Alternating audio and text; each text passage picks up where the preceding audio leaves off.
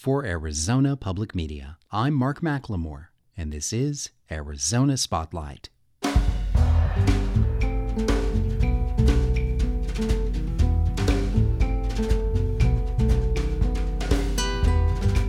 Coming up, learn about a University of Arizona project to measure climate change in the Southern Ocean. Go back 50 years in time with historian Jay Gallentine and hear some of the lesser known stories surrounding the Apollo space program. And meet some of the spaceflight enthusiasts who gathered in Tucson for Space Fest. Those stories are next on Arizona Spotlight.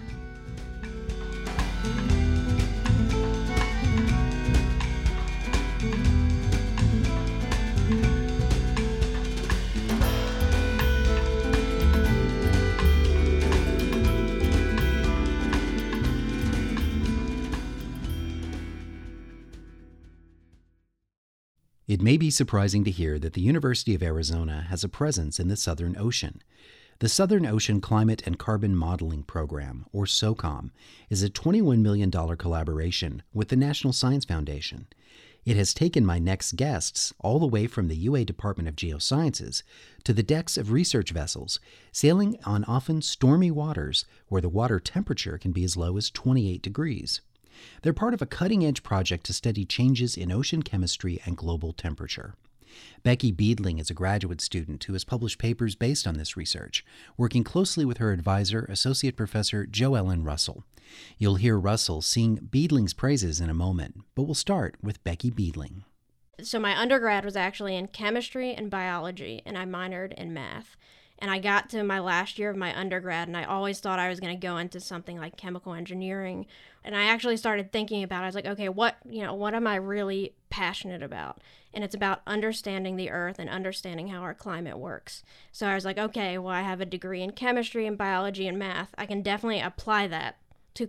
How fast are things changing in your field? Like, let's look at the six-year window since Becky came to the U of A how do you measure these six years as opposed to your career in this field before that? Uh, six years ago, we did not routinely run Earth system models, which is not just a climate model, but it's all of the carbon, biogeochemistry of the ocean, biology of the land, trees, and uh, everything up into fish, and the carbon in the atmosphere and in the ocean, etc.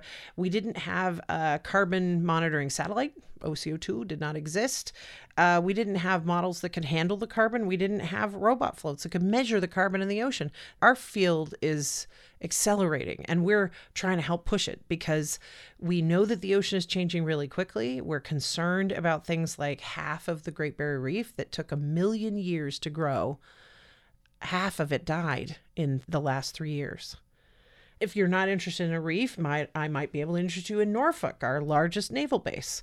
Um, projections of sea level rise uh, predict that we have roughly 20 years before that will be significantly underwater, unless we do extraordinary things, this is what is coming.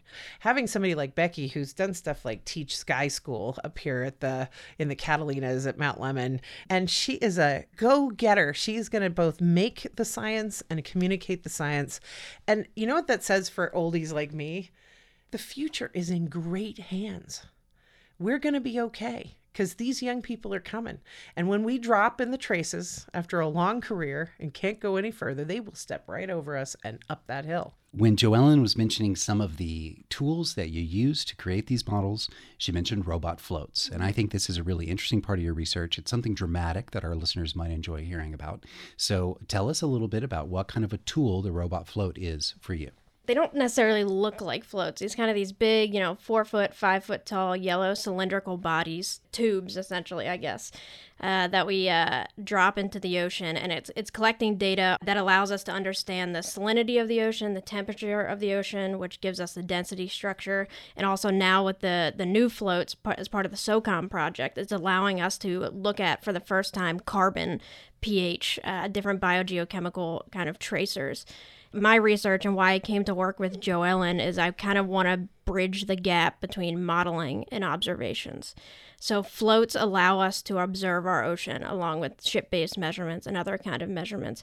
And why I think that's critically important because I'm very passionate about using climate models to get a better understanding of what our future holds so we can be better prepared for it, you know, this century or next.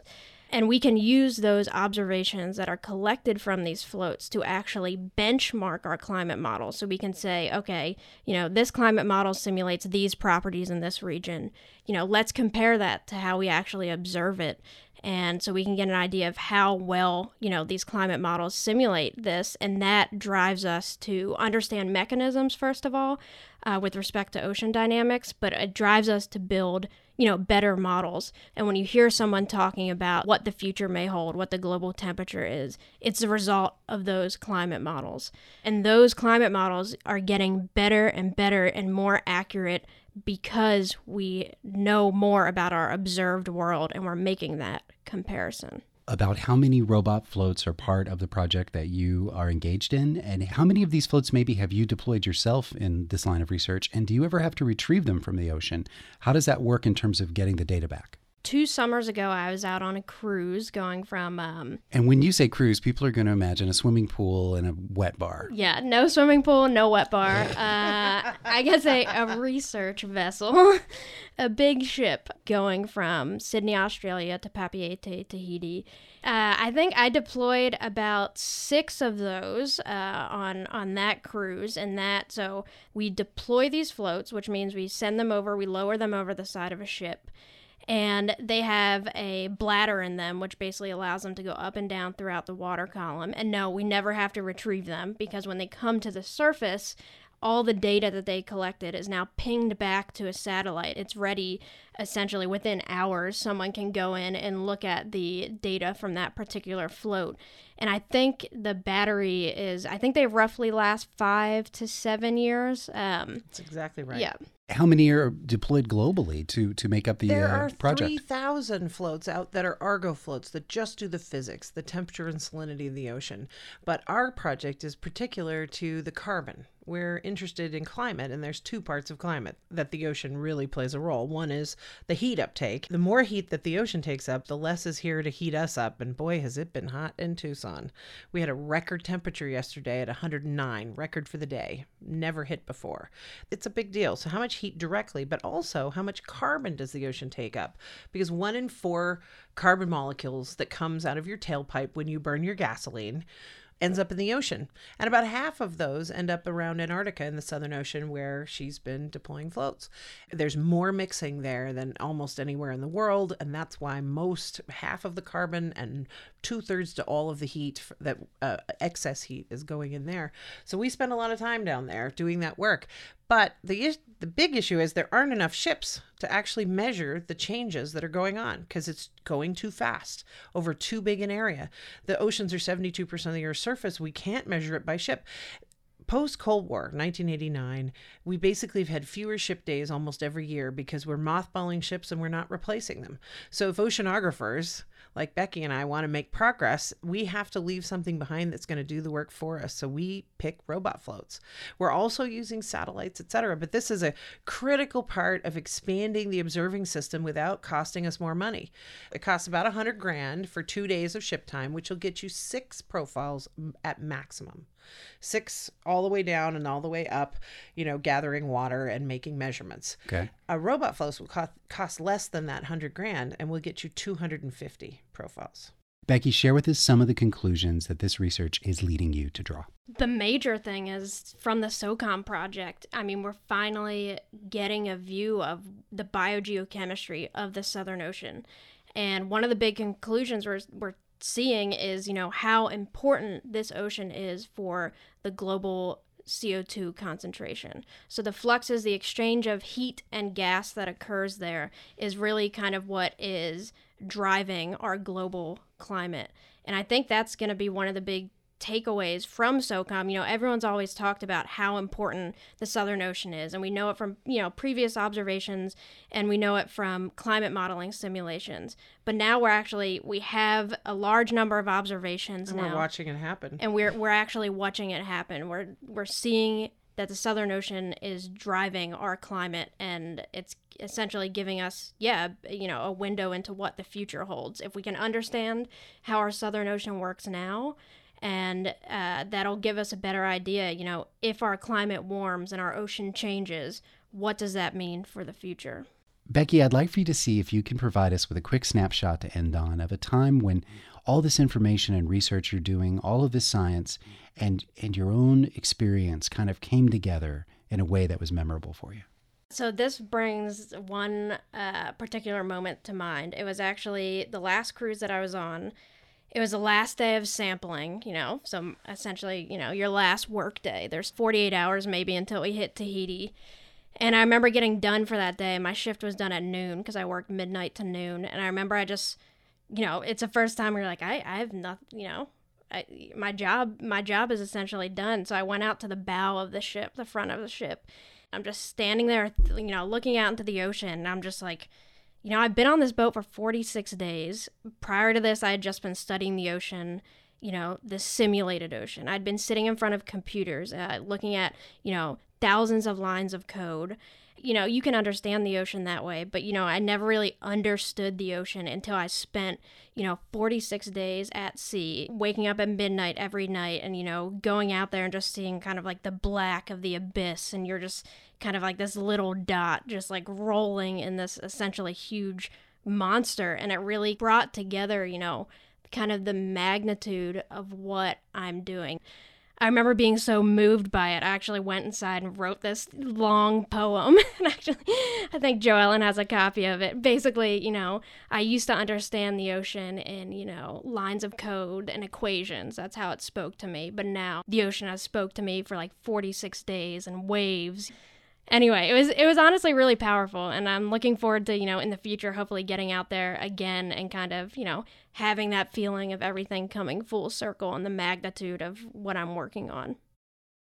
My guests were oceanographers Becky Beadling and Professor Joellen Russell from the UA Department of Geosciences.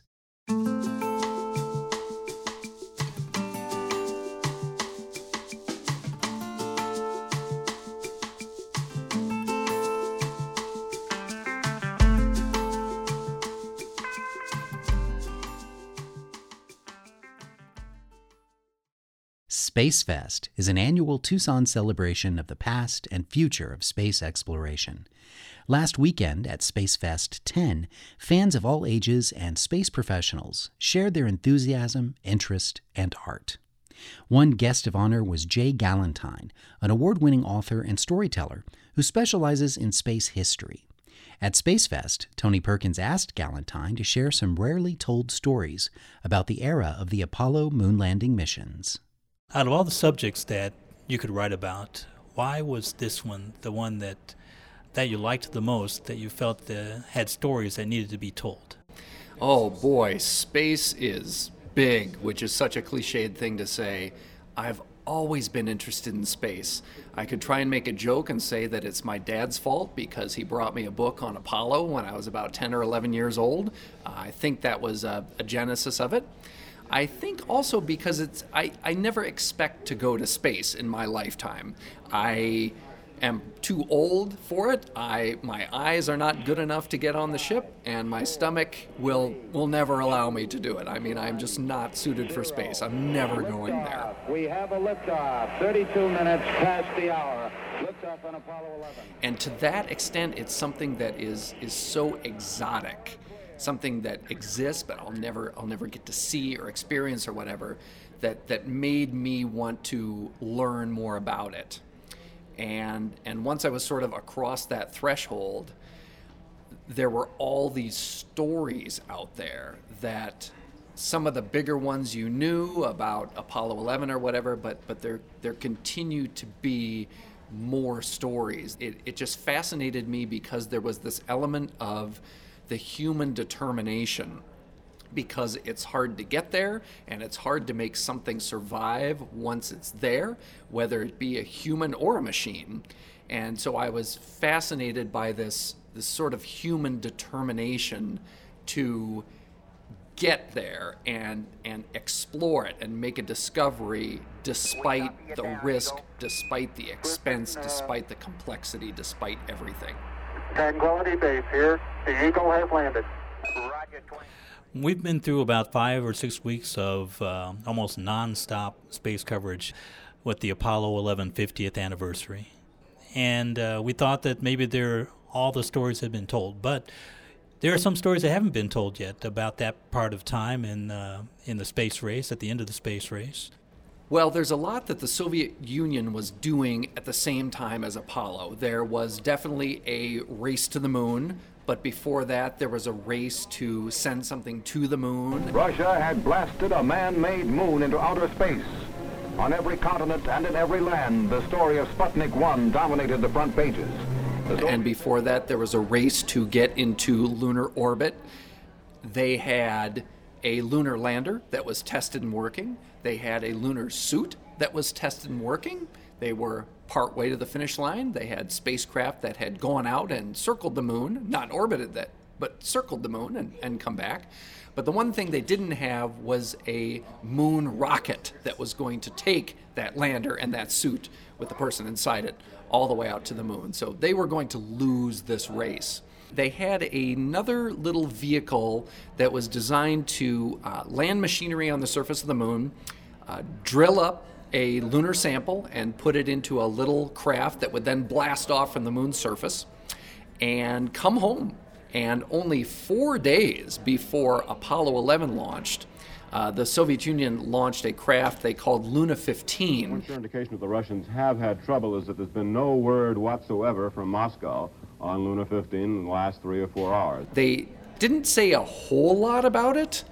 Everyone knew that it was going to the moon, uh, but the Soviet military industrial complex was pretty muted on exactly what this thing uh, was going to do. Luna 15 apparently plunged to the surface of the moon at such high speed it likely severely damaged itself. How did the Russians feel after they had lost?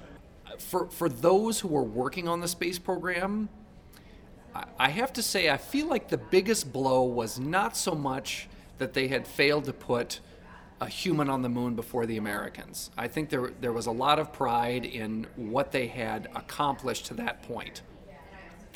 I, I think what, what really bummed those folks out is that the, the Soviet government, just as a whole, sort of decreed that there would be this, this erasure, this attempted erasure of the fact that they were even trying to put people on the moon in the first place. To have your boss come along and say, this never happened. We are going to act like the plan all along was to explore the moon with this machinery.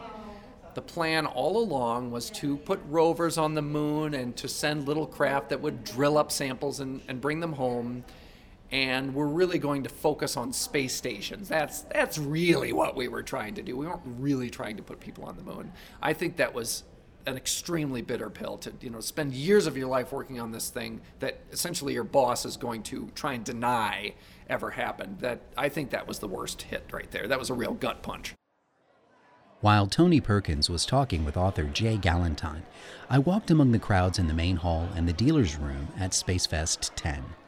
One pair of fans was attracting a lot of attention because of the highly detailed, 8 foot tall replica rockets that they wore strapped to their backs.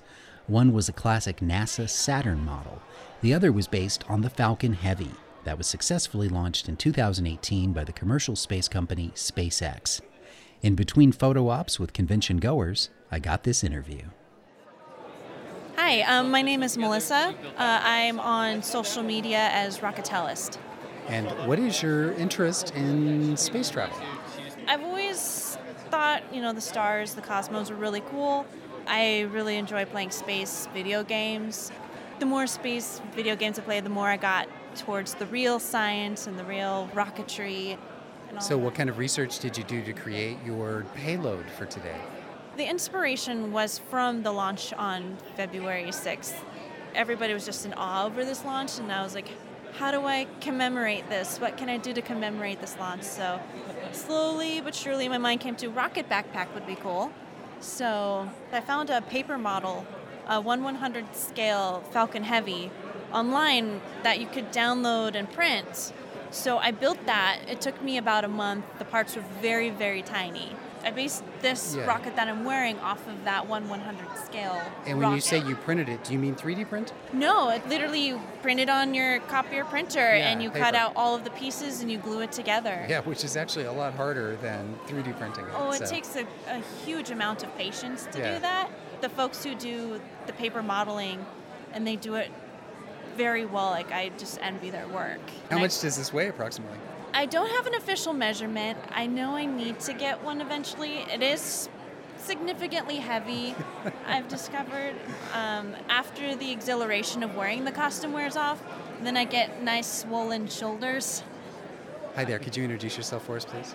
Hi, I'm Xavier Sanchez. And what brings you to Space Fest? Space Fest. Uh, Melissa and her amazing rocketeer ability to make model rockets. so uh, tell us about the rocket that you are wearing on your back.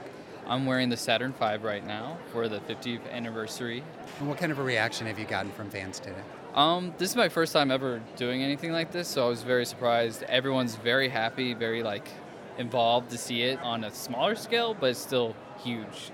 Just to get in through a door, you have to bend down. and then the kids love it. Everyone wants to have a rocket, so it's really cool. Watch out for ceiling fans, though. Oh yeah, definitely ceiling fans. I'm Veera. I'm coming from Marana. Um, I'm here with my family, uh, with my son and daughter. So we are here for my son, especially he's interested in space. Do you hope that he might have a future in engineering or space science? Uh, yes, uh, his dream goal is uh, when he grow up, he want to become a scientist. So that's why we are here.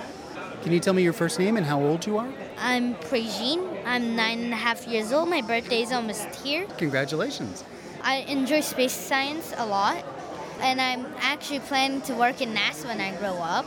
If you think ahead 50 years from now, you'll be 59 years old. Yes. Can you imagine that? Yeah. You'll be older than your pop. Yeah. So, so what do you think we'll be? Where, where is humanity going to be in space in 50 years? Well, I think we would be in Mars because NASA's already planning to do some send astronauts to Mars, and we may have buildings that reach the moon, or maybe we, some humans, some advanced humans or robots may even be living on the moon.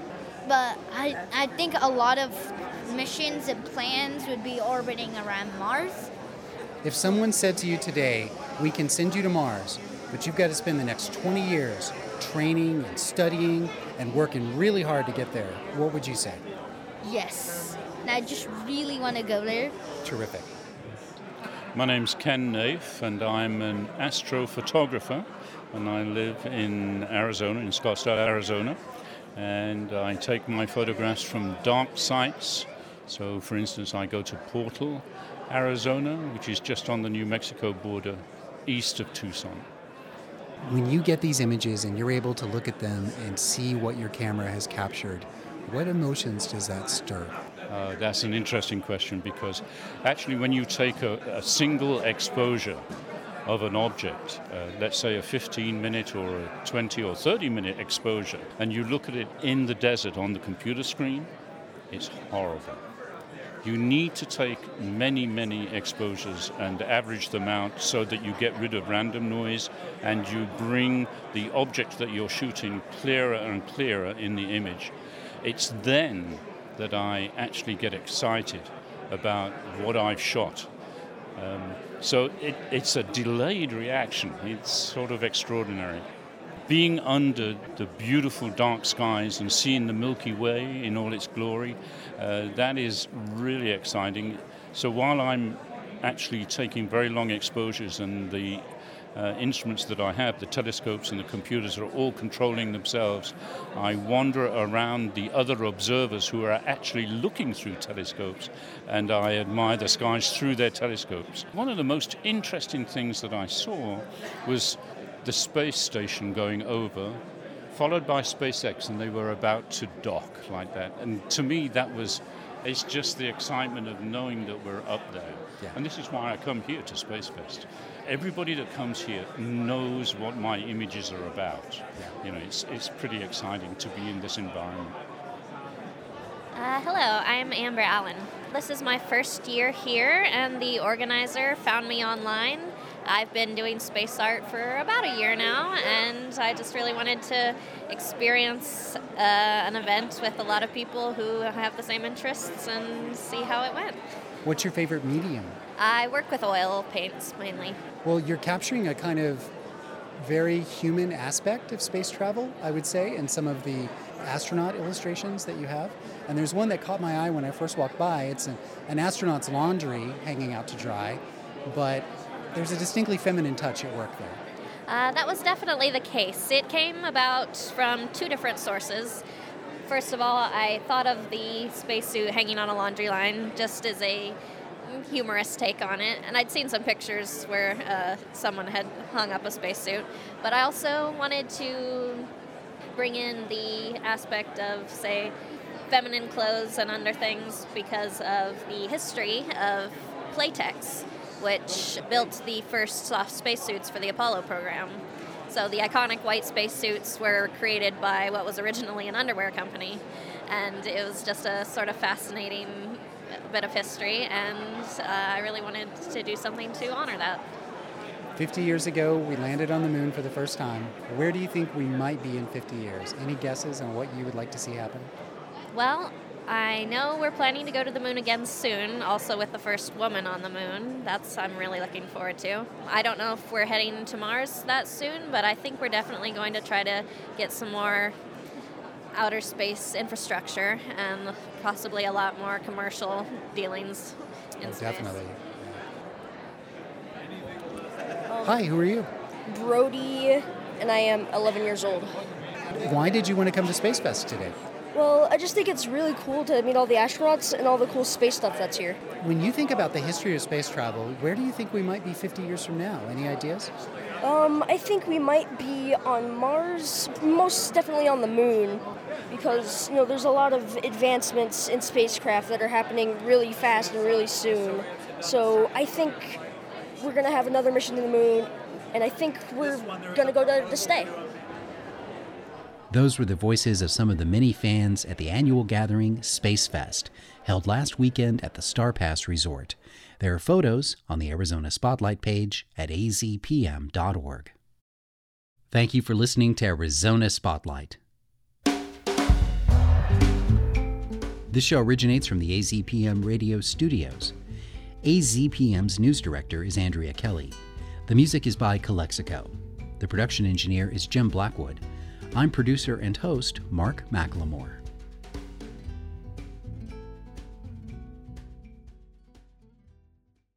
Arizona Public Media's original programming is made possible in part by the Community Service Grant from the Corporation for Public Broadcasting.